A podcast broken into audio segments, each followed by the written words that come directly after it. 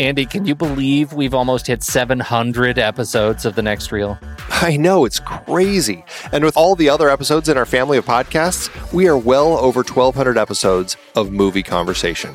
It's really pretty amazing that we've gotten to have these in depth movie chats every week for over a decade now. And we couldn't have done it without our loyal community of film fans. Their support over the years has meant so much. For sure. That reminds me, we should give the merch store a shout out.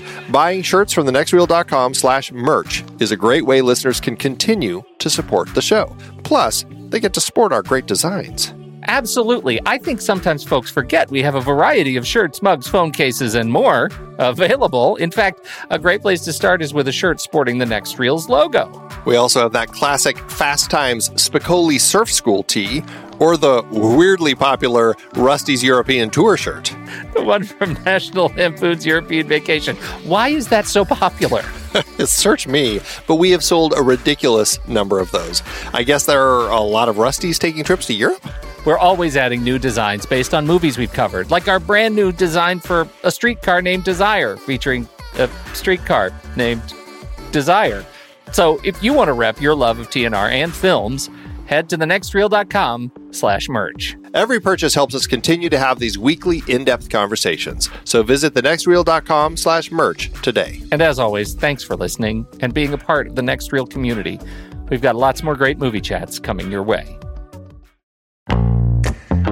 It is hard to believe that we have been having in depth weekly conversations about movies since 2011. So many great conversations over the years about so many great movies.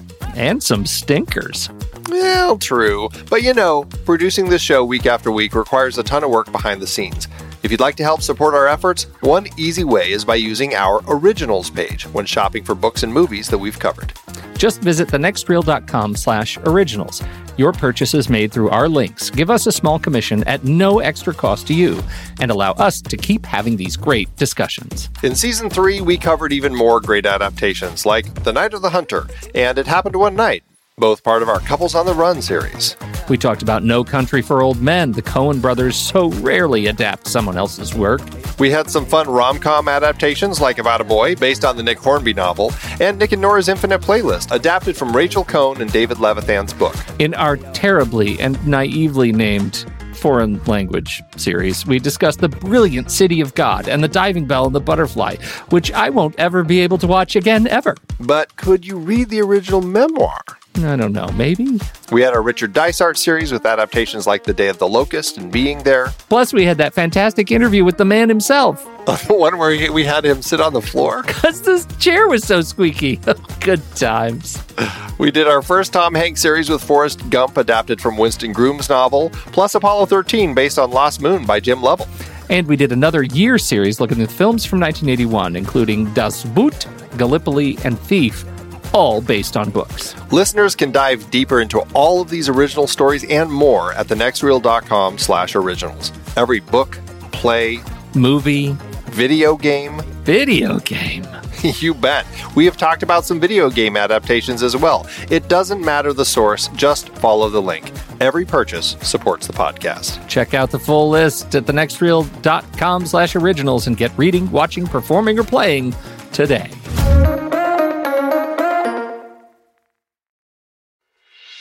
I'm Pete Wright. And I'm Andy Nelson. Welcome to The Next Reel. When the movie ends, our conversation begins. In just a matter of seconds, you're going to hear a classic episode of this show from back in the day when we called ourselves Movies We Like. It took us a while to settle into the show's format, so you'll notice some differences as you listen to these episodes. For instance, it takes us a bit of time to actually get into the conversation about the movie. Things like that. But we're still proud of the conversations about the movies themselves, and we think they're worth keeping in the library. So enjoy these episodes from our back catalog. And you can become part of our Discord community, learn more about the show, and find out how you can become a supporting member at thenextreel.com. So thank you, everybody, for downloading and listening to The Next Reel. We appreciate your time and attention, and we hope you enjoy the show.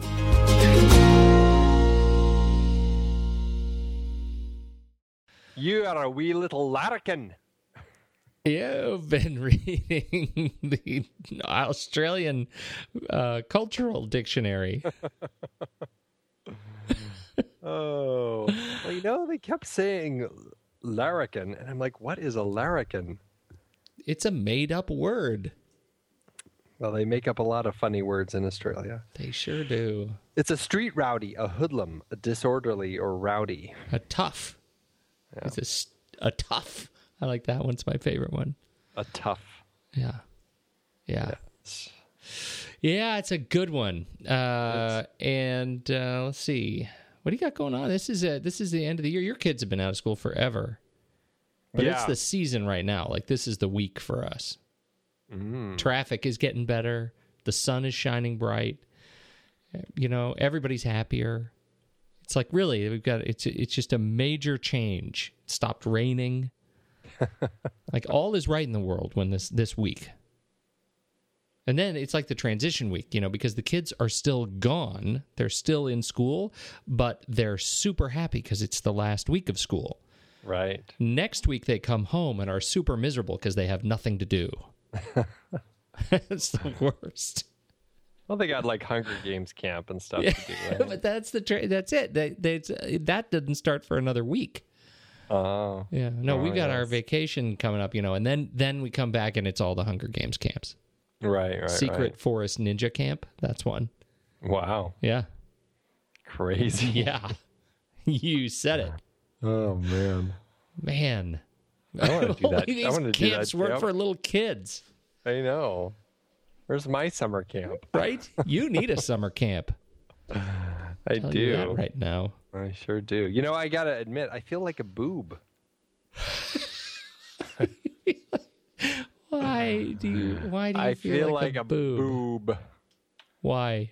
Because I, you know, I listened to last week's show, and I'm like, I I was talking about uh, the Keep, Michael Mann's film, Yeah.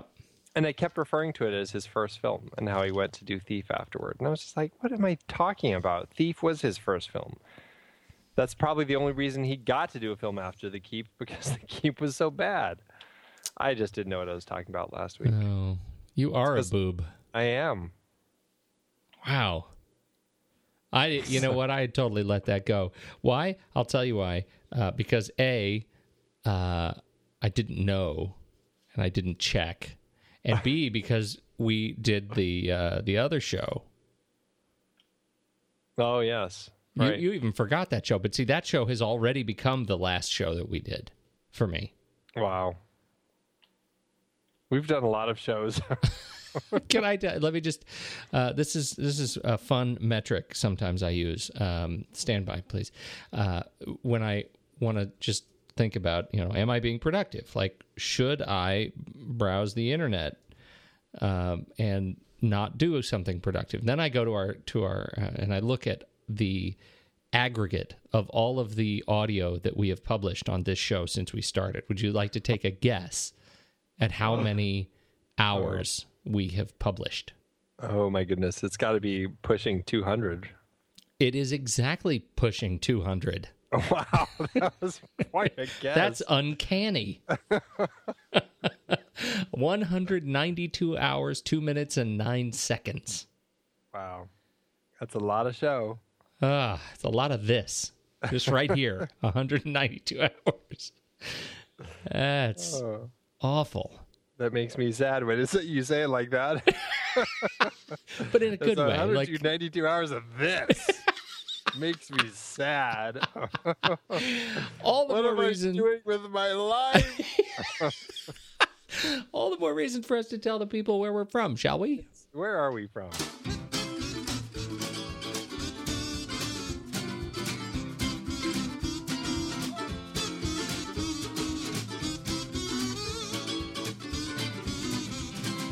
It's the next reel, everybody. Thank you so much for joining us. This is the show where we spoil movies heavily. I'm Pete Wright. That there's Andy Nelson. Hey!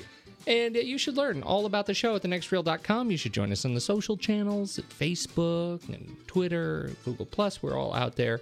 Uh, head to the blog, read the blog stylings of the once and future king, Goodly Kindly, Steve Sarmento, uh, and make sure you catch up on all of our past shows, all 192 hours. It's it's all out there, just there.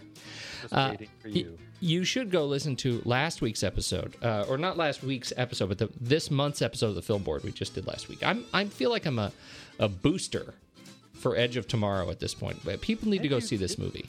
Absolutely. I'm bummed that it is that it just fallen off from last week.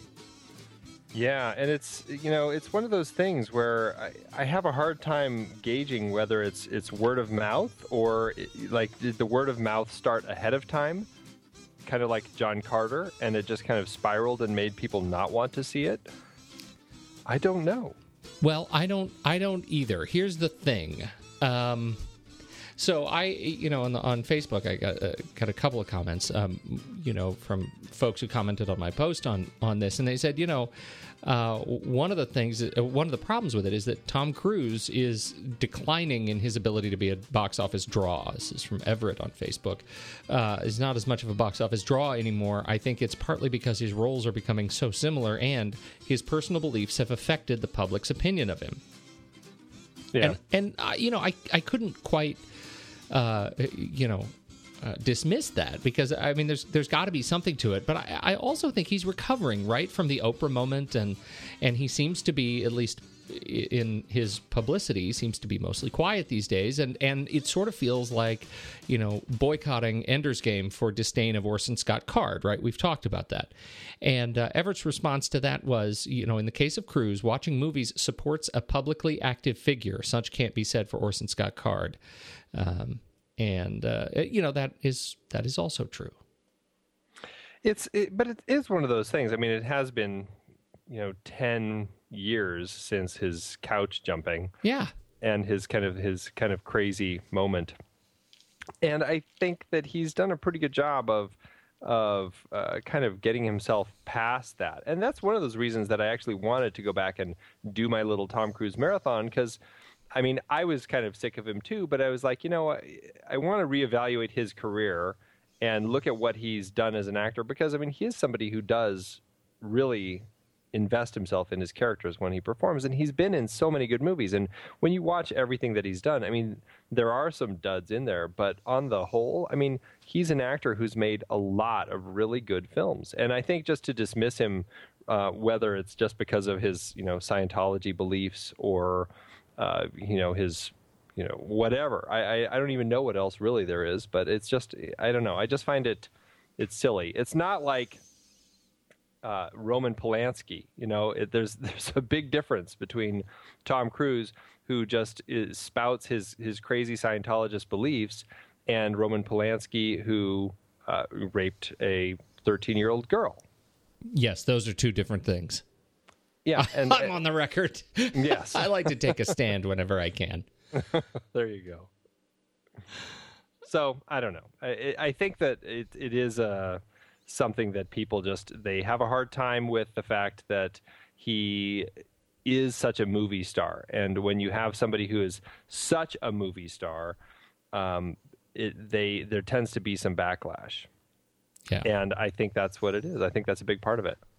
Yeah, I think so too, and I think that's that's a shame, and people should probably get over that and Yeah, and uh, go see this movie anyway because it's a great movie and Emily Blunt is fantastic.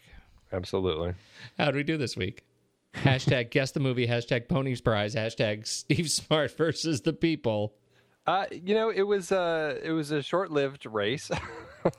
uh, you know, it was one of the ones that um, uh, Cameron L. Ryan. She had just done an Anjelica Huston uh, series. Uh, just watched her movies, and sure enough, the second image came out, and she knew it was the Grifters. Although the best part of the whole thing was that she couldn't actually get that out, and she kept calling it the Drifters, and it was actually it made for uh, a pretty funny comments. So uh, that so it was well worth it, I'd say. That's awesome. yeah, congratulations to Cameron L. Ryan for getting the Grifters. Not At least it was based Drifters. on Anjelica Huston and Yeah, not right. architecture. yeah, I know. oh man. That's fantastic. And now, let's do trailers.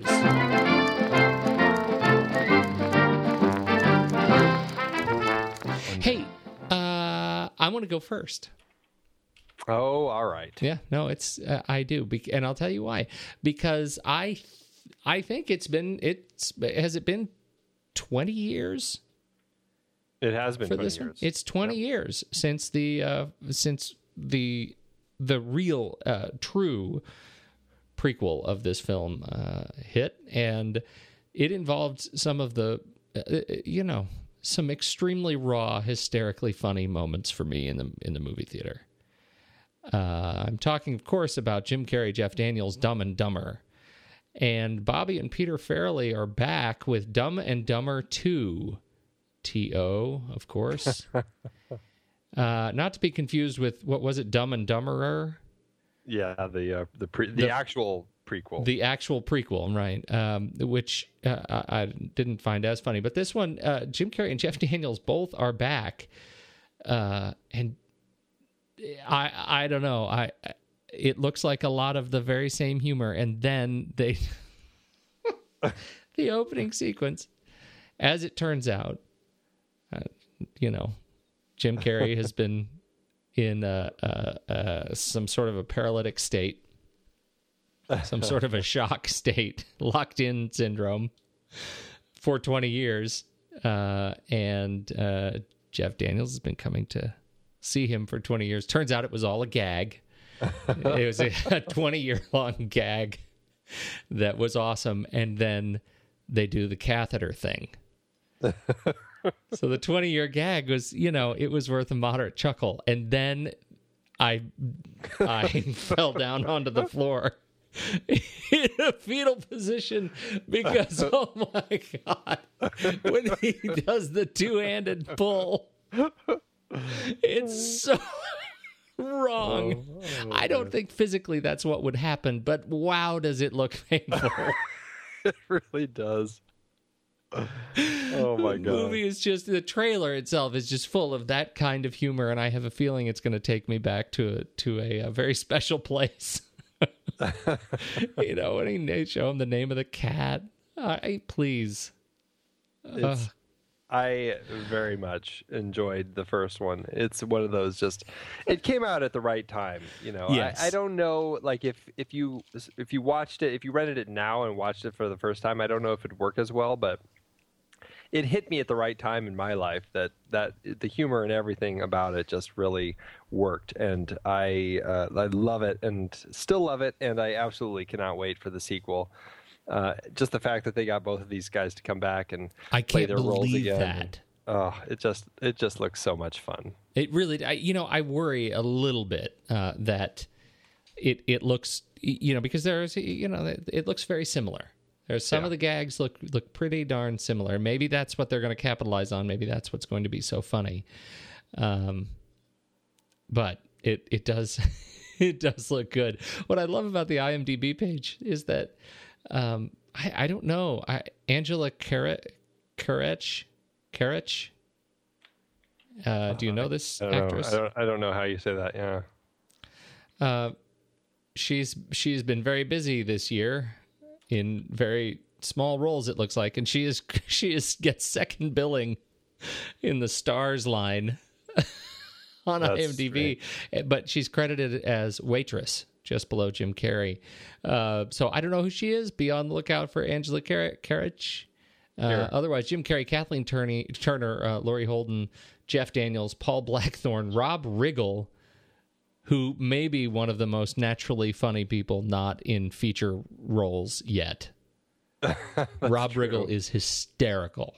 Yeah. I, every time I see him, I'm always like the only I I always go to in the face. Yeah. In the face. right?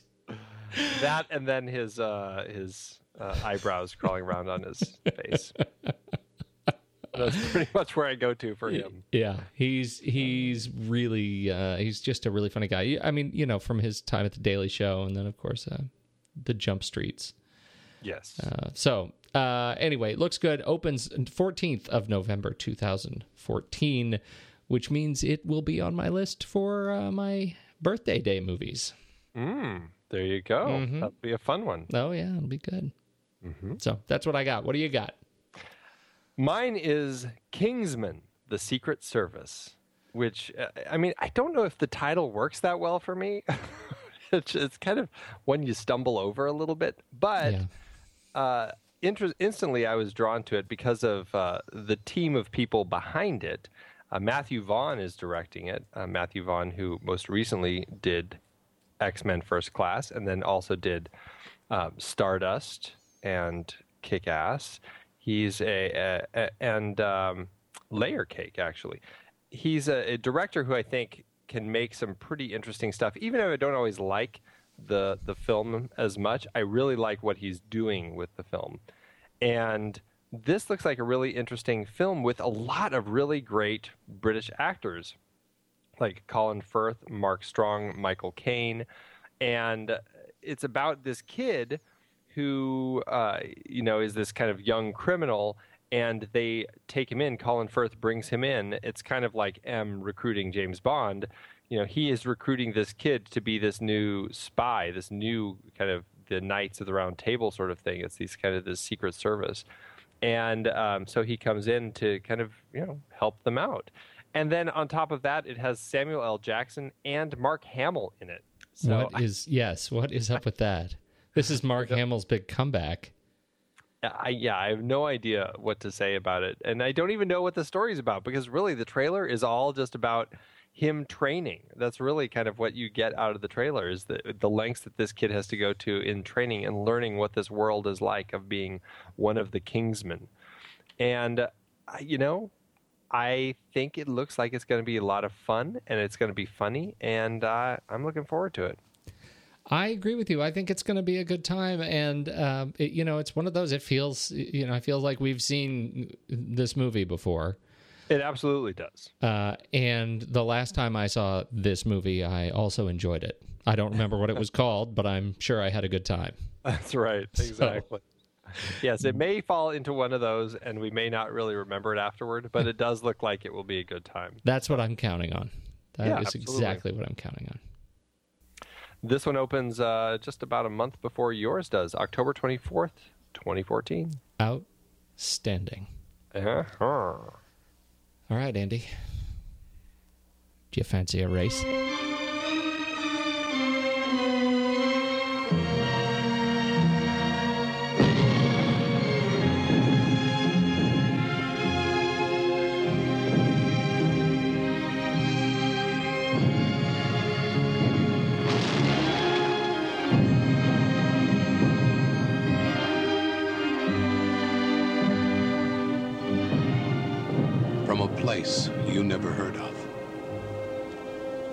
Comes a story you'll never forget. Gallipoli.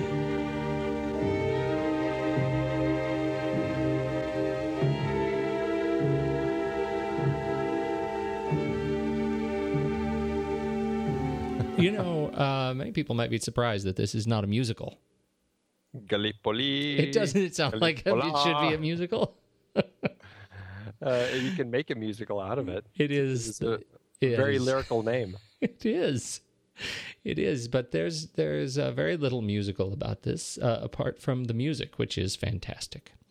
Uh, this is uh, Peter Weir directs. Peter Weir writes based on the uh, screenplay uh, by David Williamson um, and Ernest Raymond, who wrote the novel Tell England. I have not read Tell England. Uh, nor have I. No.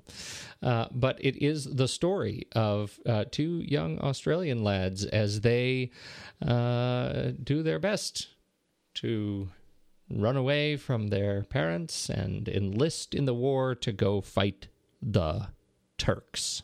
Mm-hmm. World War One. It is nobody's business but the Turks. uh, so I I can't remember the last time I'd seen Gallipoli. Um, and so it was a real treat uh, jumping back into it, particularly to see the young, oh, the young Mel Gibson. Yeah, this is this is Mel Gibson around the uh, the Mad Max days. This was very early on in his career, although not dubbed. no, no, not dubbed. Not dubbed. Uh, he had only done. Uh, let's see, he plays uh, Frank Dunne in uh, this film, and he had done. Uh, well, he'd done Mad Max in '79, uh, and Summer City in '77. The rest that he'd done was uh, looks like just TV uh, before Gallipoli, and and besides Mad Max, which obviously had its own sort of promotional issues for him, uh, this was th- this was the big movie for him. Yeah, I mean, Mad Max didn't even get released in the U.S. until I think '81. Right. So uh, nobody over here had certainly heard of him, and Gallipoli was a great film to uh, to capture more international attention and get him um, a little more a little more fame and uh, exposure. So how did it hold up for you? Uh, This film, it, you know, it's an interesting film. It's it's a film that I do like. I don't know if it's a film that I I love, but um, and I think that ends up being true with a lot of Peter Weir's films. But this one is a really interesting story, and I I'm always drawn to the way he tells a story of war and of a specific battle um, at or on Gallipoli. Um, I, I really enjoy the way he tells that story in context of kind of a friendship between two um, men who are eager. Well, one of them's eager and ambitious and ready to kind of fall into all the marketing campaigns that he's heard about war and how great it is to go and fight and all this stuff. And the, and the other one's a little more uh, reticent and, and doesn't quite buy into it, but he wants to go on and and you know he's always looking for something to do, and so he goes and joins his buddy. I, I like their relationship, and I like this journey that they take to actually, uh, and it's quite a long journey. I mean, it does take them a good at least half of the film to actually get to a point where they're actually enlisting and and actually going off to fight. And uh, you know, I I enjoy the way that he did that because what it does for this particular um, situation of Gallipoli is it creates this um, story of character, and we get to learn about these characters and get to know who they are, only to realize the devastation that this war actually brings to uh, them and. Uh, and then on the bigger picture, to really uh, all of these young soldiers who were fighting it. I found myself surprised at just how much um, I, I did like this film. And I, again, I, I don't mean to sort of harken back to the movie that I've seen, quote, but don't remember. But it, this movie, it, it deals with very similar themes of, uh, you know, um, young men, their relationship, their uh, sort of uh, betrayal of their family commitments in order to go, um, you know, do their patriotic duty. Um, and uh, yet, I found myself, I think, where this movie stands out for me um, is these two characters. I just find their friendship, um, I, I find an affinity to their friendship and I think these these boys, and maybe it's their you know it's the the chariots of fire bit you know or their their run their great run early in the film um, that that I I like so much. But I think the way they set up their friendship is um, is it's it's really solid. Um, now it gets more complicated when you get Mel Gibson's uh, opportunity to. Um, you know to betray one ba- one batch of friends for another you know and and uh, move back and forth between the the infantry and the light horsemen. And and I you know I really like the way he plays that. It is a very human piece of the film. And yet there are pieces there there are parts of the film that I find I I can't quite put my finger on why I I don't have that same aff- uh, affinity for it. You know I uh, I feel like it's not a long film. It's not over two hours. You know, it's just it's, what is it about an hour fifty two, something like that. Right. Uh, and I still find there are pieces of it that wow, they just plod along. And I, and I I don't know. Is that the nature of Australian films? Uh, well, that anytime you're going to show the outback, it's going to be a long movie. well, that's certainly the case in uh, in Baz Luhrmann's Australia. Yeah, right. And I, I have to admit, I am not a connoisseur of Australian films. Like I have not seen very many of them, um, and uh, and and so it's you know, I I know I'm speaking in rash generalizations, but uh, Yeah, and I, I I don't know if I would, you know, I think that is a little too gen- general as far as just saying it's it's something having to do with Australian films. For me, it seems it's it's you know just something of the period, and it's certainly something of this particular filmmaker. Crocodile Dundee, interminable.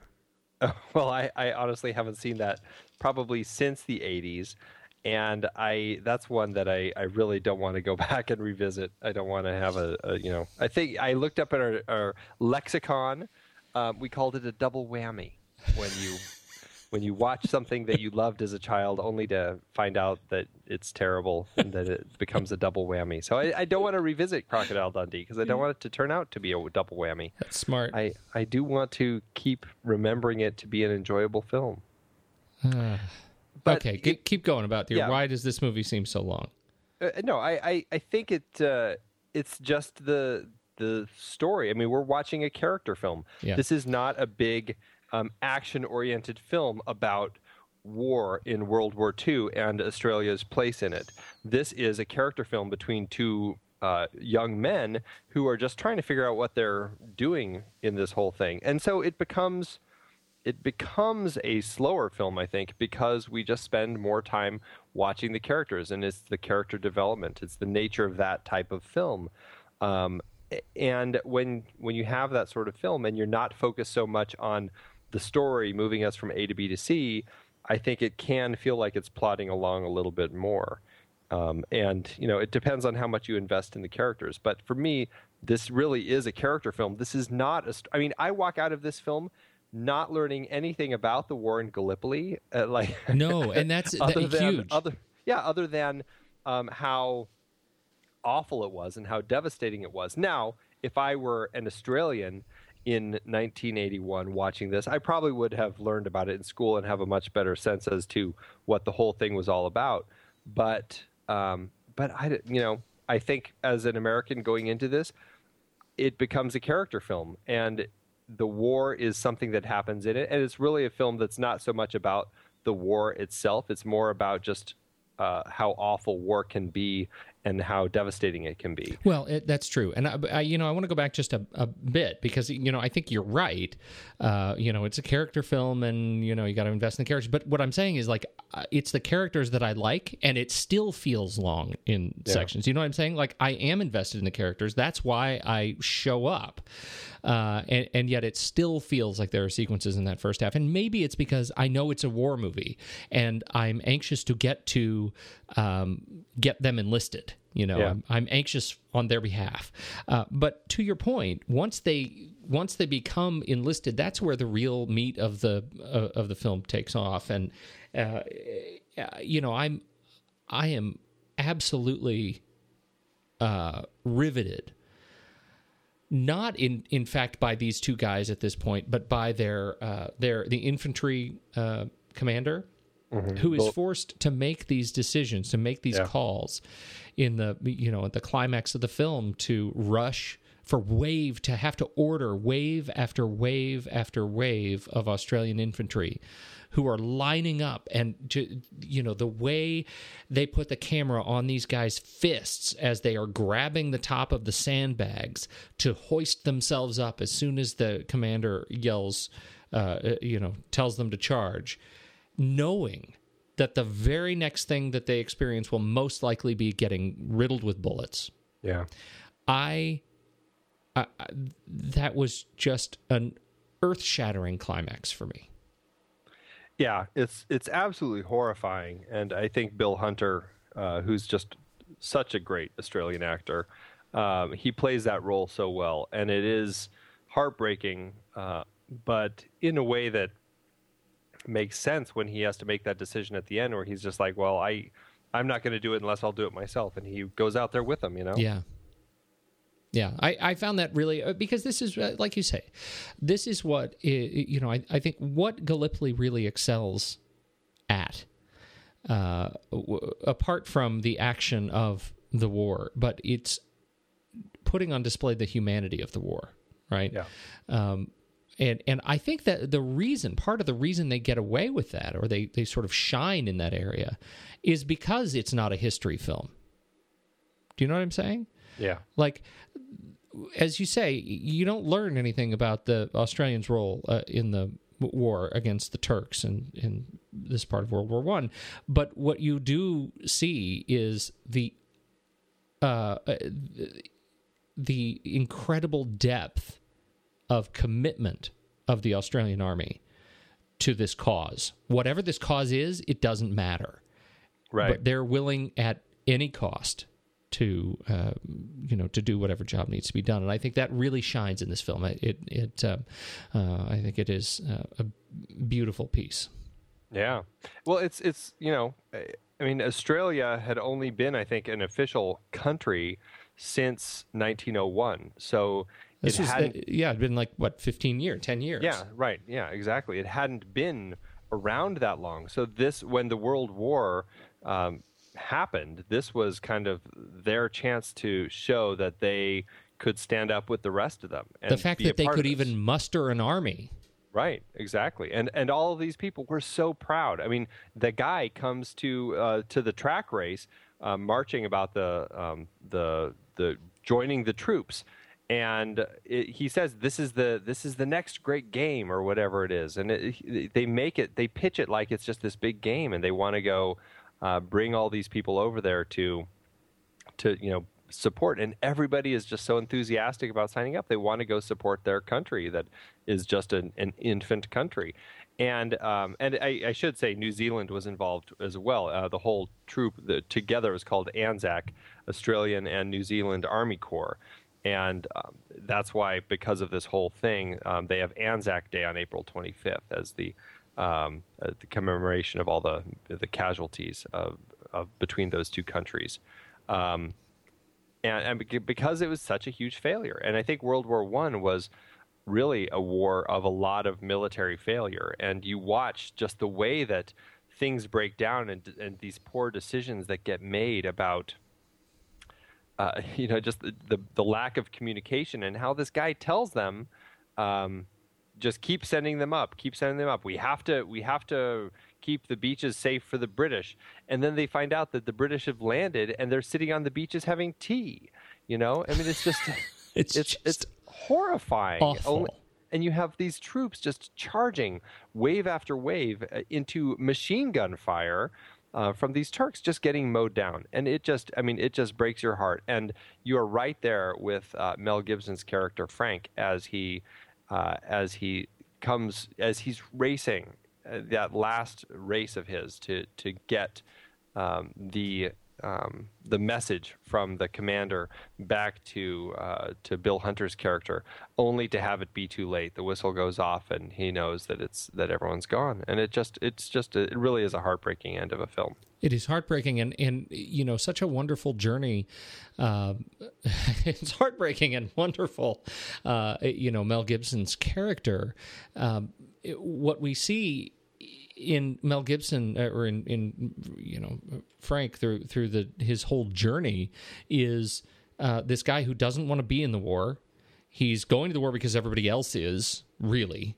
Yeah, Uh, pretty much. He's nervous about the fight, uh, but he likes having a feather on his hat, so he's gonna do the light horse thing, and because his buddy's there, and and but but that last assignment when he's given the role of the runner to watch him run. I mean, the whole purpose of his run is to get a message uh, to uh, over the colonel's head, right to the general. He's going to the general uh, to to say that there is some confusion in the message that you have gotten, and you need to at least reconsider the order you're about to give to kill all these you know uh, these soldiers as you order them into battle. And the the colonel is not letting us do that, but general, you need to you need to let us do that. And and the general says, okay, go tell him I'm re- I may be reconsidering, right?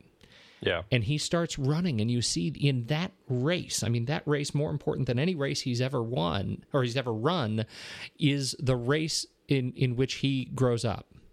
Yeah, right? That that's his transformation. And and not only in him as a character but in Mel Gibson as an actor when we see the birth of crazy Mel and when he hears the the charge order and he does his face thing where he his eyes roll back and he screams it was just like you know I mean, this took me to Lethal Weapon and to all the Lethal Weapon movie. It's that Mel Gibson crazy face, and there it was on young Mel. Oh. No, I you know, I but but seriously, that you know, thematically, that was the that was sort of the pinnacle for me is is watching him, and it it's interesting because you think the story is about uh, um, his friend, right? You think the story is about Archie, Right. and it's really not about Archie, right? Uh, ultimately, you know, it, it's about these guys, but the the guy who actually goes through the transformation, the guy we're actually watching develop as a as a person, is this guy who's ultimately, you know, he's not on screen all that much by himself, uh, it, it, it- but it's it's the transformation of Mel Gibson's character, I think. It Uh, is. Yeah, it absolutely is. And I think that um, and Archie's character, um, played by Mark Lee, is a very interesting one in that he is so direct through the course of the story. He's such a straight arrow. He he knows what he wants. He wants to go fight, and he sets out to do that. And he he heads uh, does what he has has to do to get enrolled, and then he he becomes a fighter. And then he goes out and he also realizes this devastation, but he, uh, you know, like all the rest of the troops, musters up his courage.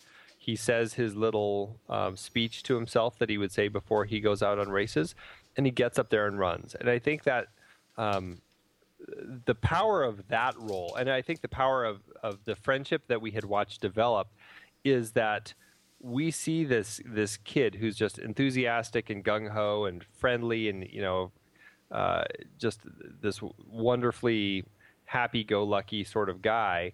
Um, we see his um, kind of we become a friend of his through Mel's eyes, through Frank's eyes, and at that last moment when we have to watch him do his last run, and um, and we we witness the pain on on Frank's face when when the whistle goes off.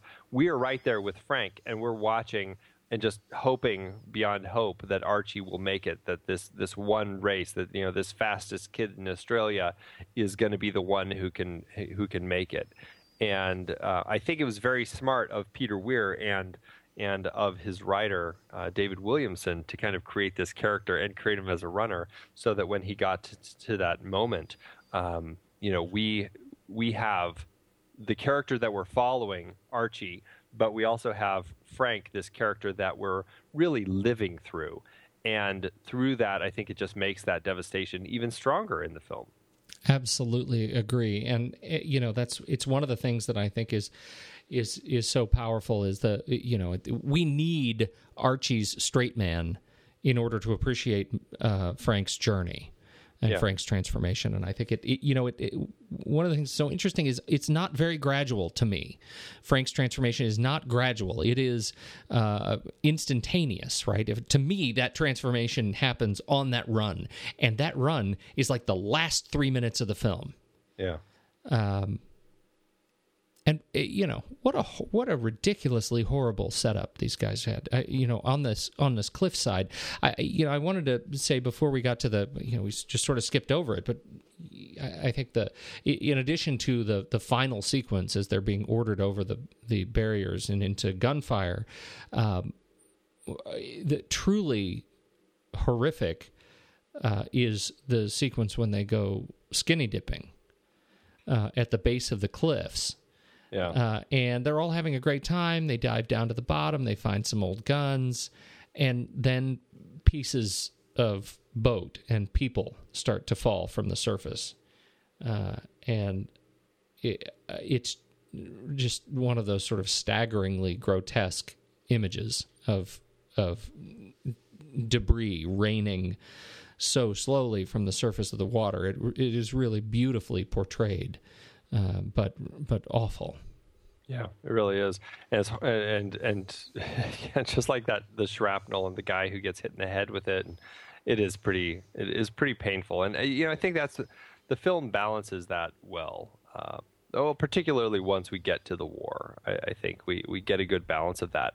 Of the insanity of war, the way that the way that people treat things like that because even when they come out of the water, they're kind of laughing about it. The fact that one kid, the one guy got hit in the head, they're laughing about the fact that the sharks are in the water and betting on who will get attacked first and all that stuff. And and then the um, uh, the other scene that always strikes me is when they're just walking through the trenches and there's that dead body kind of like stuck in the side Mm-hmm. and everybody as they go by they kind of shake the hand of that dead body is because his hand is kind of jutting out and it's it, you know it's that morbid humor that people kind of have in times of war because that's kind of the only way they can get through it Yeah, that's not good. no That's just just not good. it's really gruesome So you you know you said you have kind of a love hate relationship with Peter Weir. What is it about this film? Uh, you know, do you see those characteristics both at play in this film? Yeah, I mean, I don't know if it's a love hate. It's it's just that I, I have a harder time getting into his films. I really appreciate them, um, and uh, but sometimes, especially some of his earlier films, I, I have a harder time really just kind of getting into them. Like I really enjoy um, Picnic at Hanging Rock. I find that an absolutely fascinating film to watch. But it's a film that kind of just keeps me at a distance the whole time. Same thing with The Last Wave. That's a film that it, it you know just kind of always I have a hard time getting into. Um, this I, I do feel that to a certain extent, but what keep what actually welcomes me into this film more than some, some of those earlier ones is this friendship between these two guys. I do have an easier time getting into that, and then I you know I mean The Year of Living Dangerously um, Witness. I honestly don't remember the Year of Living Dangerously that much. Um, Witness, I do remember quite a bit, and I remember enjoying it. Um, I actually that one I think he does quite well. I think from that point forward, I, I really get into his films quite a bit. So it might have just been something in his earlier films that uh, I just had a harder time with. But Witness, The Mosquito Coast, Dead Poet Society, Green Card, Fearless, The Truman Show, Master and Commander, um, and I never saw The Way Back, but um, he does a lot of really interesting films, and um, uh, there's something about how he directs that is never. Um, uh, it, it's not. He really avoids maudlin. It seems he really kind of his the emotional levels or connections between characters seem to be very grounded and if you're not immediately connected to those characters it can be harder to uh, to really feel that emotion Yeah, I, I agree with you. It's a funny observation. I, I agree, you know, almost lockstep with you in terms of his, you know, his um, his films and his unique ability to keep the viewer at arm's length, likely unintentionally.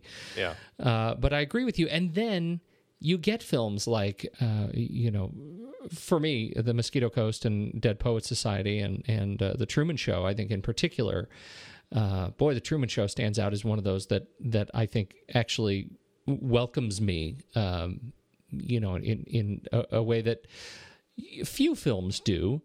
Um, but I found that viewing experience tr- really unique in the Truman Show. It's it, Yeah. it, it is a, a fascinating film, um, and and so you know I'm with you. It's you're right. It's not love hate. That's like not a that's not a fair way to characterize that relationship. And yet, uh, it is inconsistent. I find his films like it. it inconsistent over the course of, of his career about the films that, that I you know uh, that I can really f- find approachable and w- beckoning. Yeah, yeah. I think that's that's a, a fair way to say. Uh, I mean, I, I'd be interested to go back and watch some more of his films. It's been a while since I've seen um, a lot of them, and uh, but I mean, you know, then there are films like Fearless, and Fearless for me is kind of like your Truman Show. That film really struck a chord with me, and uh, it moved me in a way that uh, at that time in my life, very few films were, and so I'm I'm very curious to go revisit that. Um, I, I think that he can plumb those uh, those emotions, but it just seems like uh, in some ways I feel like a lot of it comes from the actor more than from his directing. Yeah, I, I would agree with that. And and so back again to Gallipoli. I mean, I- I wonder how much of my appreciation for this film is built on my affinity for Mel Gibson. And and I know he's there's a lot of Mel Gibsonish stuff that's kind of gone off the deep end.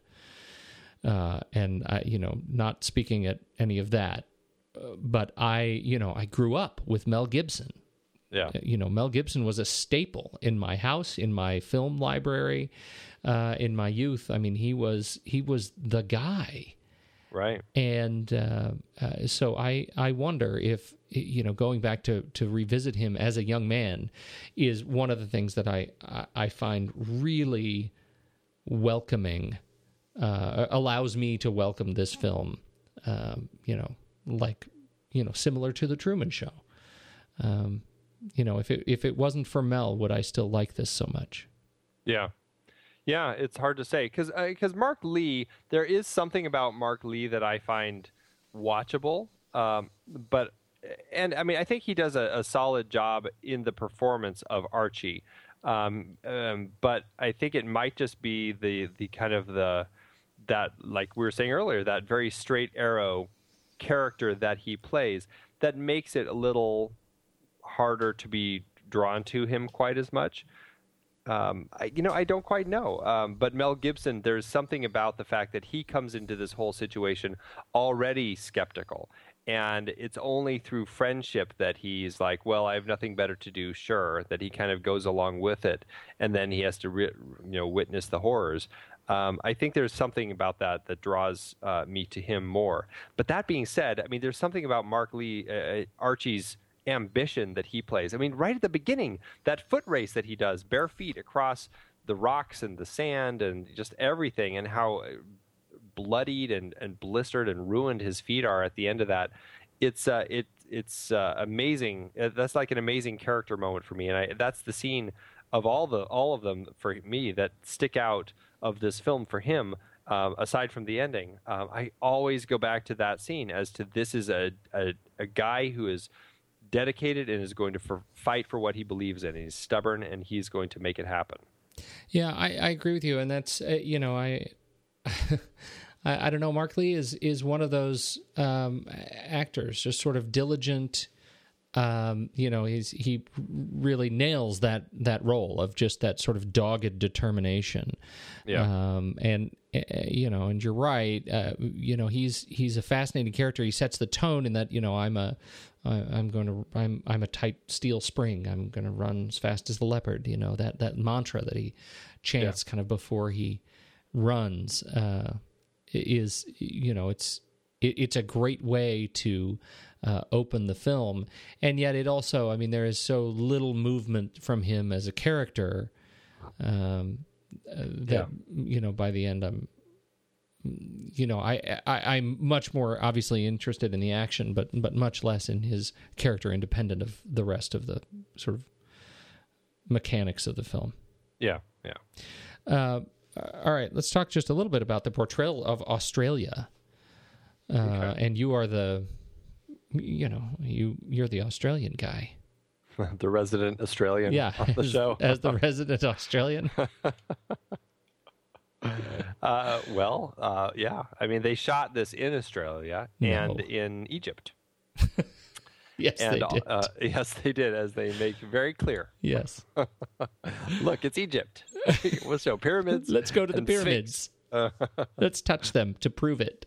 Uh, you know, actually, they they didn't have permission to go on the big pyramid. They only had permission to go on the little pyramid. This is one of those stories that you know uh, it just strikes me as inevitably this is going to happen on film shoots all the time because you always have these battles between directors and producers. The producer does all they can to get everything arranged so you can do one thing that they'll let you do. In this case, you know, the producer of the movie um, I'm forgetting which producer it was. It's uh, uh, Patricia uh, Lovell. She got permission from the Egyptian government for them to use the Little Pyramid. They could climb on the Little Pyramid and do their filming on the Little Pyramid. So she's in her office and she she comes to set and she sees no, they're not on the Little Pyramid. They're on the Big Pyramid, and they don't have permission to use. And you know, she and Peter Weir get in a big big fighting match and it's the thing where directors are always you know pushing to get what they want and they you know producers not around oh let's just use the big pyramid they you know they they shake a couple hands and and smile nicely at the people and you know it, it, it's that you know i don't know i i've been in those shoes many times I would say, I, I hear just a dash of bitterness. Uh, as if I've yeah, as if I have I've had to go through those fights before. This is very it- real right now. You're really. This is very real. Does it feel it? Does yeah. it feel it? Super alive. I think is what we call it. But um, yeah, it's it is the sort of thing that uh, does happen on on film sets, and you know, it there's there's the viewpoint of um, um, better to uh, uh, what is it? Uh, Beg beg forgiveness for than ask permission. That's permission, right? Exactly. That I think a lot of directors use and and get away with. I mean, it really can bite them uh, in the butt, but in some cases it does work, and in this case it did work. And I gotta say, those shots from the top of the pyramid are gorgeous. Yeah, they are. They Uh, yes, really they are. are. Yes, indeed. Um, but yeah, back to Australia. Uh, You know, this is a, you know, you got kind of the country boy, and then you've got the larrikin, the kind of the the troublemaker who just kind of uh, roams around and and works. And I, you know, I think they set up Australia nicely without having to spend time. Uh, giving us all the details about it, and I mean, it, it. I think you get a nice portrayal of Australia and of the troops and, and everything going on. And I think, um, yeah, I mean, actually, even Gallipoli, all the stuff in in uh, that happens in Turkey was actually shot on the uh, the Australian coast, and I think they make it look great. And you know, this this film, I think, works really well, and and and proved to be a huge success for not just for as a film, where you know, I mean, it won eight awards at the Australian uh, uh, Academy Awards uh, best film, best director, best actor, best supporting actor. Um, let's see, best actor was Mel Gibson. Best supporting actor was, I believe, Bill Kerr, who played Uncle Jack.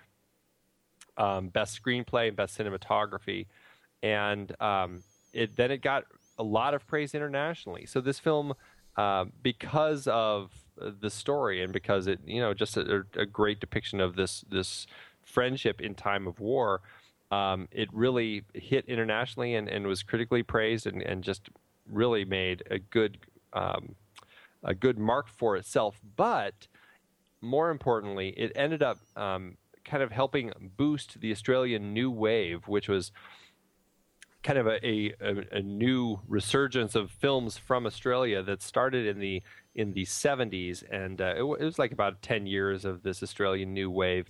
Um, some people call it Ozploitation. Um, it's you know, it's just you know, just kind of Those people shouldn't. they shouldn't. Yeah, but but you know the Mad Max films came out of this. Um, uh, there were a lot of great films that came out of this. I mean, Walkabout came out. Uh, we talked about that uh, last week with um, with Jenny Agutter in uh, American Werewolf in London. Um, Picnic at Hanging Rock. Uh, you know, so a lot of these filmmakers, uh, you know, that we've been talking about, Peter Weir and uh, Bruce Beresford. We've talked about him. He did. Um, the Breaker Morant, which came out in this period. It was a period of a lot of these great films to come out that really kind of um, helped boost Australian film in the world, in the in the world uh, uh, market, and it really helped um, people kind of tap into that and, and really start enjoying a lot of these movies. I think some of the best, uh, some of the other best ones: Walkabout, Mad Max, Breaker Morant, Gallipoli, The Road Warrior, The Year of Living Dangerously, Dead Calm, My Brilliant Career, uh, The Last Wave. So I mean, there's a lot of these just stand-up films, and then that this period of the Australian New Wave, or I think they also called it like the golden age of Australian cinema.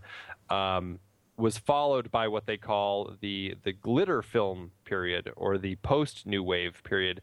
And that was kind of in the 90s and that was Baz Luhrmann with Strictly Ballroom. That was the Adventures of Priscilla Queen of the Desert etc etc so I mean it was it was a really great time for Australian cinema to be uh, bursting onto the world stage Well, it is a it, it is you know, and again, I it makes me want to do uh, some more investigation of uh, Australian sim- cinema in terms of just you know kind of embrace some some more of these themes.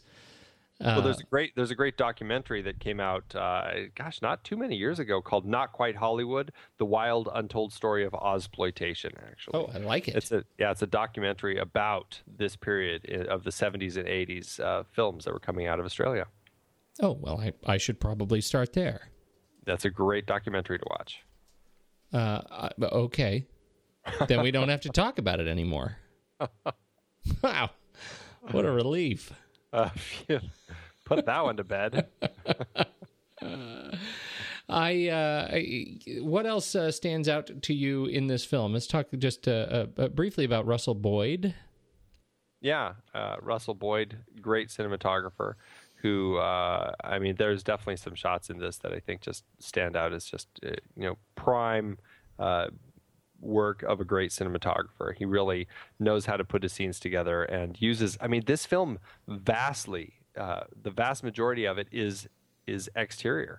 Um, there's there are some interiors, but for the most part, it's just all exteriors. And he really does a great job of using available light, giving his films this just very natural feel.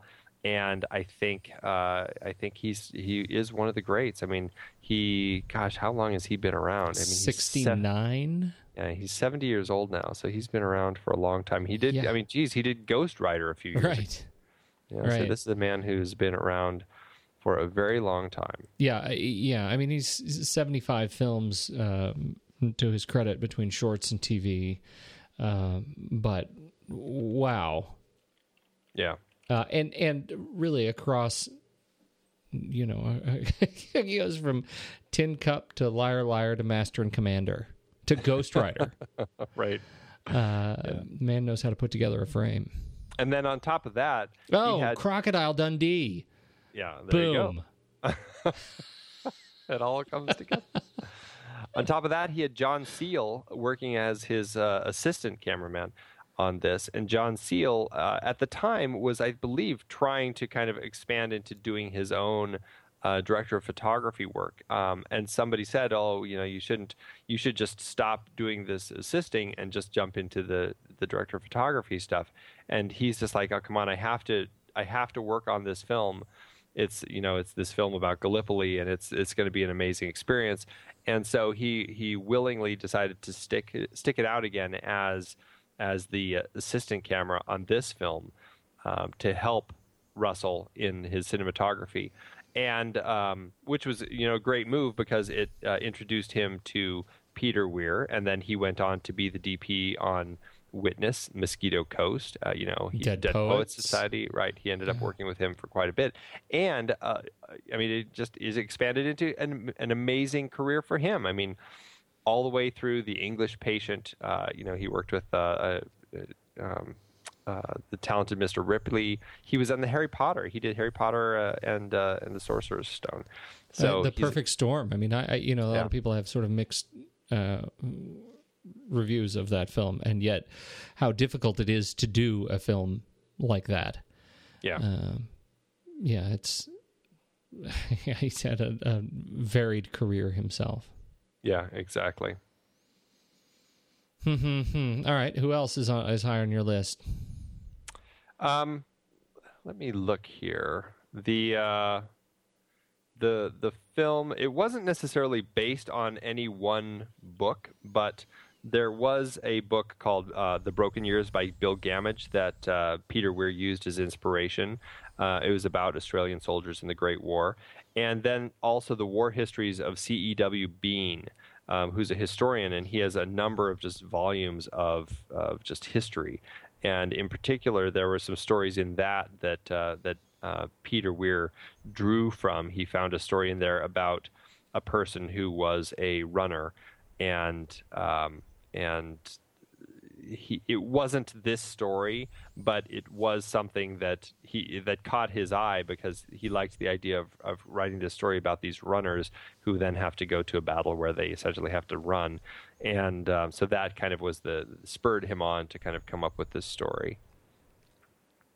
So uh, those are those guys, and then I guess a, a, uh, another big name that's worth mentioning is uh, right at the top of the uh, movie is uh, Rupert Murdoch. You know, I was actually going to bring that up. Um, he he's not a producer credit, He was an a uh, well, presenter presented by. no, I mean he was he essentially was. I, I guess I would say he was uh, um, like a a financier. I mean, if anything, I would call him an executive producer, even though it's not. He didn't have an executive producer credit, but my understanding is that uh, initially they got some funds from the um, uh, the I, I don't know. It's they have like the um, uh, the film commission in Australia will kind of Right, give right. financing to films and stuff. They, uh, uh, uh, Patricia Lovell, the producer, she put her house up actually for collateral to get some money from the commission to start the process. And what they did is they shot some stills. They shot a whole bunch of stills to kind of create their the pamphlet to kind of help sell. Uh, sell their story to get the rest of their money, and actually, that's where they found Mark Lee. Uh, He was actually a model, and they liked Peter liked his look enough to to cast him as Archie. But um, they went to uh, Rupert Murdoch and uh, what was the other guy's name? Robert Stigwood, I believe Yes. and um, they uh, talked to them about this, and and they actually were interested in in I guess helping flesh out the rest of the money that these guys needed to make this movie. My understanding is that uh, Rupert Murdoch's father actually was I, I don't know he was in the war and he was over there, and I don't know if he I, I I'm not sure if he was a reporter or if he was um, just a soldier in the war, but he was actually there, and so that's the reason that Rupert Murdoch wanted to kind of participate and help get this story made. Oh my, where are they now? Uh, yeah, it's it was uh, a little bit jarring to see his name at the front of this film. Yeah, like Uh, right out of the gate. It's I- like I- uh, you know. there. Yeah, I don't know why it should be necessarily. No, Well, his you know- his role in media. Certainly, but I mean, you, I I don't know if he's ever been tied into another movie. I don't know. Uh, uh, yeah, um, he's well, he's been in The Simpsons. well, there you go. Uh, I don't. I don't believe he has. I mean, he's he's obviously been. He, he doesn't have any other credits uh, in terms of feature films. yeah. Um, so So there, there you go. there you go. Uh, last comments. Anything I- else? No, I think I, I? Ran through my list. Yeah. Awesome. Uh, well, this is you know this is one of those films. I am not. I, I feel like I'm not jumping for joy that we've seen this film again. Um, but I do like it. Uh, Yeah. It's it's not a film that I will not put on again. I, I do enjoy it. I, I enjoy the the story and I love the characters of it and and uh, y- you know it's um, uh, and uh, you know again not to be ignored how much fun it is to see um, to see the young Mel Gibson invent Crazy Face. you know, I feel like we we we sort of skipped over the very end. This is one of those films that ends quite abruptly. Yeah. Um, you know, we've we have seen you know three waves of uh, you know the the um soldiers, uh, Australian New Zealand soldiers jump. um jump up into gunfire into Turkish gunfire and the very last shot we have the athletic Archie at full tilt. Uh, and he makes it a lot farther than some of his peers uh, and then he dies and that's the iconic shot of him getting shot and um, uh, you know arching his back! Archie arches his back. Uh, you know and you see him uh, kind of bend backward, and and that's it, the the movie ends on a on a freeze. Um, does that work for you? Yeah, it it really makes it hit home all the more. It uh, I find it just really devastating. You freeze on that image of him in his moment of death, and uh, interestingly enough, uh, and I think this is really smart of them, of the filmmakers. That's essentially the same pose that he's in at the beginning of of the film when he wins that race at the beginning, Right. because the the way the runners go and how they arch their chest forward to kind of push it across the finish line ahead of the others. And it's essentially the exact same pose. And I find that uh, kind of just a haunting comparison between, um, you know, him early in the film and him here, where he's like he's clearly not winning a race here. And seeing him in that same pose, that kind of victorious breaking the the ribbon on the finish line pose, uh, knowing that he's really not, it's I mean, it really kind of Yeah, you know, at the same time, as much as it's heartbreaking that he, you know, that he's killed, as far as we know, um, I I don't know that he's not winning some sort of a race for himself. I mean, the whole movie, I you know, this is kind of on on reflection. The whole movie, he is really you know working toward kind of this what we are led to believe is an inevitable conclusion, yeah. and he achieves it. Well, like you said, he does make it farther than everyone else. Yeah. Anyhow. Yeah. All right. It- So, uh, although you know, speaking to that image though, this goes back to quarantine even of showing the final image on your movie poster. I knew you, know? were going to bring it up. It's like, what are they thinking? Why would you use that? I mean, I know it's a powerful image, but why would you put it in, in the marketing for your film, letting people know this is the, the last moment of the movie? You know, I just don't get it. I really don't. well, it's not like they wrote. It's not like the tagline was, "Look at this picture. It's the last moment of the movie." No, they don't. But you know, they don't on quarantine either. But you know that it's something I know why happen. is it why is it more obvious for me on quarantine? And and I had that experience with quarantine. Like I saw the poster and I immediately said, "Well, that's the end," and then it was the end. Right. Uh, and I didn't have that same experience with Gallipoli. Like I I saw the poster and I knew it was a war movie, and that felt like well, it sort of gave it away. That it's a war movie. Like I didn't make that connection. Uh, it just was a representation of the death and the horror of war yeah. for me. I guess. I guess. No, I, I'm not, you Yeah, know, when- and I'm not actually. This is not me. Uh, I I do not want to argue this with you. I, I I I honestly I'm I'm curious uh, as to why that has that doesn't have the same effect on me because I was bothered. I was indeed bothered by it. yeah, it is weird. I don't know why it wouldn't have that effect on you. Yeah, no, I'm something's very strange. Yeah. How did it do in the box office? It did, you know, like I said, this it really kind of helped to uh, break Australia into the international scene, and it uh, did pretty well for itself. It was kind of tricky doing the numbers on this one because uh, a lot of the numbers I found were actually in Australian dollars, so I had to actually do these, you know, look for historic uh, exchange rates between U.S. and Australian dollars in 1981. How do you exchange that, and then You are how do you so committed. Oh man, That's Yeah, you are such a producer. it's the ultimate dork, I think, is really what it is. oh man! So yes, this movie, uh, from what I could find, it cost three million dollars to make, which actually is pretty small.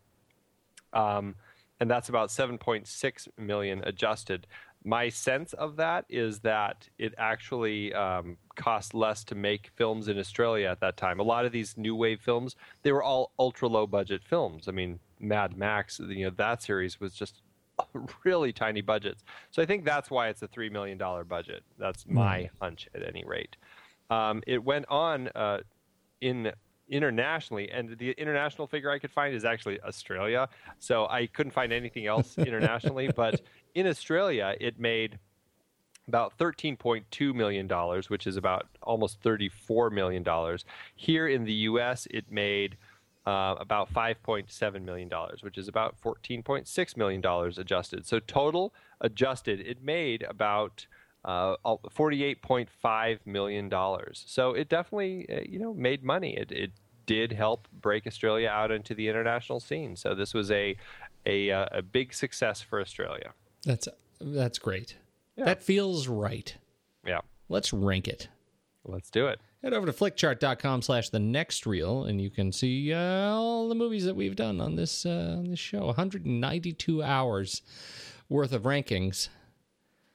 Uh, or you could listen to our epic re-ranking episode, which you can find on the uh, in our SoundCloud feed. I'm not even gonna like be real specific about it because it's horribly boring. uh, but you can hear what that's all about if you head over to our SoundCloud feed. If you need something to put you to sleep at night.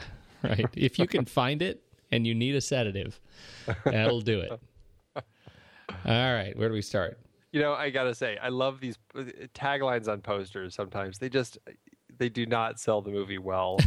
I don't know. Gallipoli, from a place you never heard of, a story you'll never forget. Uh, well, I mean, true. all right, all right. Gallipoli or Carrie?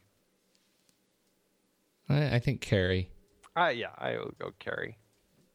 Is it, this is one of those hard things. I think Gallipoli is a, a strong film, but it's not a film that I would return to too often. Yeah. All right, Gallipoli or The Sandlot? Um, probably Gallipoli. Well, I certainly would watch The Sandlot more, but like I just said, Gallipoli is the stronger film, so I agree. Gallipoli or Field of Dreams? I'm totally Field of Dreams on this one. I'm gonna. I'm. I am going to willingly and uncurmudgeoningly give you Field of Dreams on this one. All right. Gallipoli or Run Lola Run? Run, Lola, run.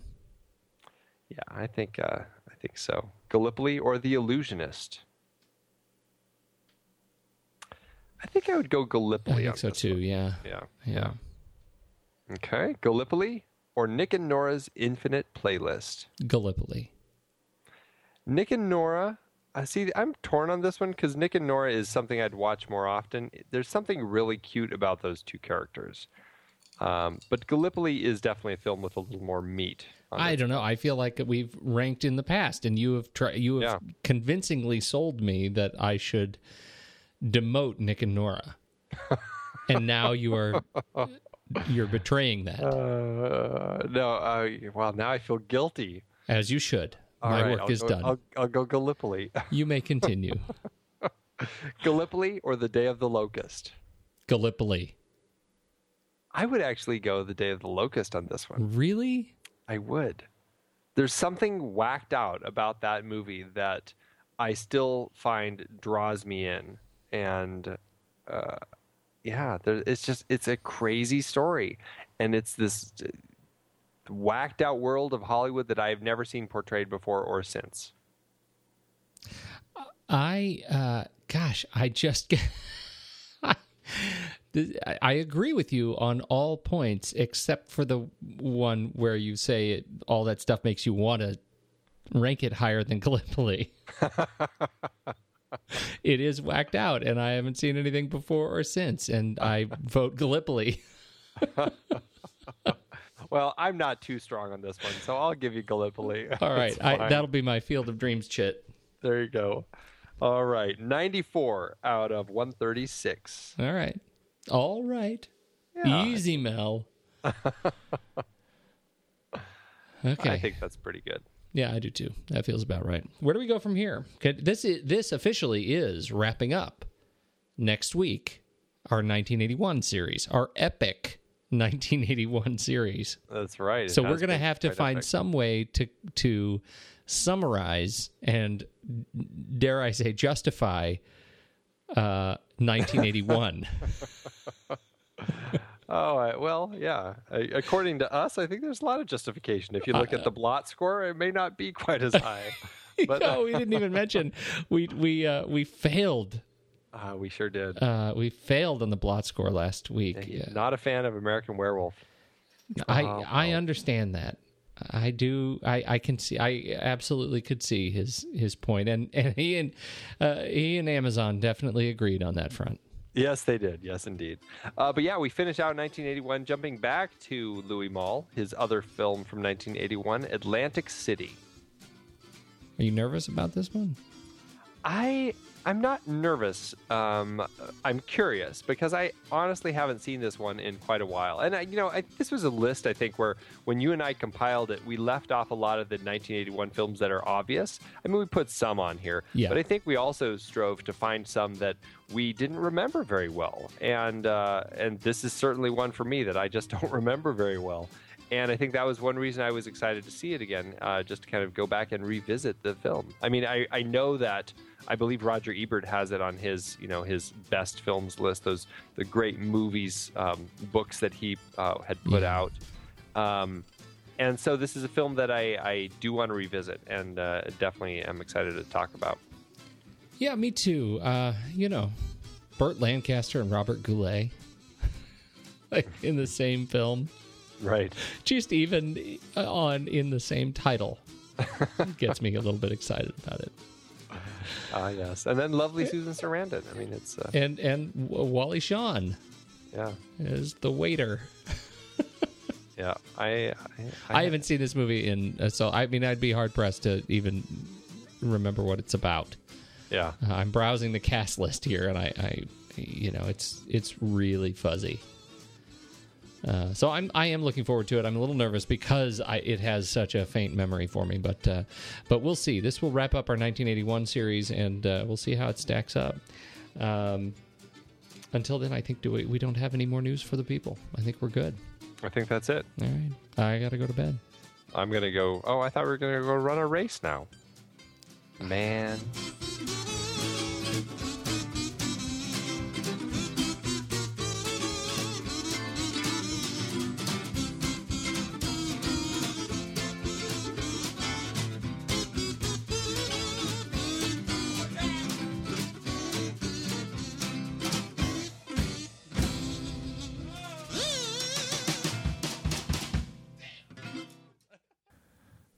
Last week, uh, Amazon did not approve generally of an American Werewolf, mostly because the movie, the the apparently Amazon felt like the Quality. quality was terrible. Yeah. How did Amazon feel for you uh, about Gallipol? they you know um, there are uh, there are only 13 one star reviews but they are definitely people who hate this movie um, matt namer says meh this is one of the worst war movies i've ever seen very long very boring absolutely no point can't believe i sat through the whole thing wow harsh words I can't, matt I can't either, Matt. I maybe a different movie would have been better for you. I have uh, a one star from Bobby. He says, "What happened? Did the film break? Is the last reel missing? Well, damn it." we all know that war is hell. At least those of us that have been there do. Rubbing the audience's collective nose in it this way is insulting, self indulgent on the part of the makers. Their preening, self perceived moral superiority is offensive to me, as it should be to all decent people who view this tract. I expect most viewers, while feeling insulted and cheated, will feign approval simply because they fear being seen as Neanderthal blockheads. Most people, while not lacking in moral feelings, are quite short on fortitude. This would account for most positive comments left here. I never look before I write. If the makers had advertised the true objective of this product of their cinematic pulpit, they wouldn't have made a nickel. And that's more than they deserved a cheap shot and a lousy GD movie. Even the first part of the movie was dull and poorly made, partly because trivial matters were stretched out to tedious lengths to compensate for the instant denouement. right? wow That's serious. that is serious He's really serious about it. I I apparently and and you as well. Um, we are uh, short on fortitude. I didn't I, I didn't know that. I didn't either but thank you for pointing it out bobby That's harsh. he's a harsh critic People are harsh. uh, I'm I, I you know I people who write the long reviews also uh, people who write five star reviews also are capable of writing long reviews. yes That that's Yes, true. But these that one was serious. That was very hardcore serious. words like feign, Yeah, he threw some he threw some good words in there. Even the denouement. denouement. He threw Wasn't that in expecting there. that out of Bobby. Yeah. Oh, pulpit. Uh-huh. Yeah. Modified by cinematic. That's right. Oh, to and go. you you can't forget that that chestnut preening self-perceived moral superiority. Yeah. Yeah.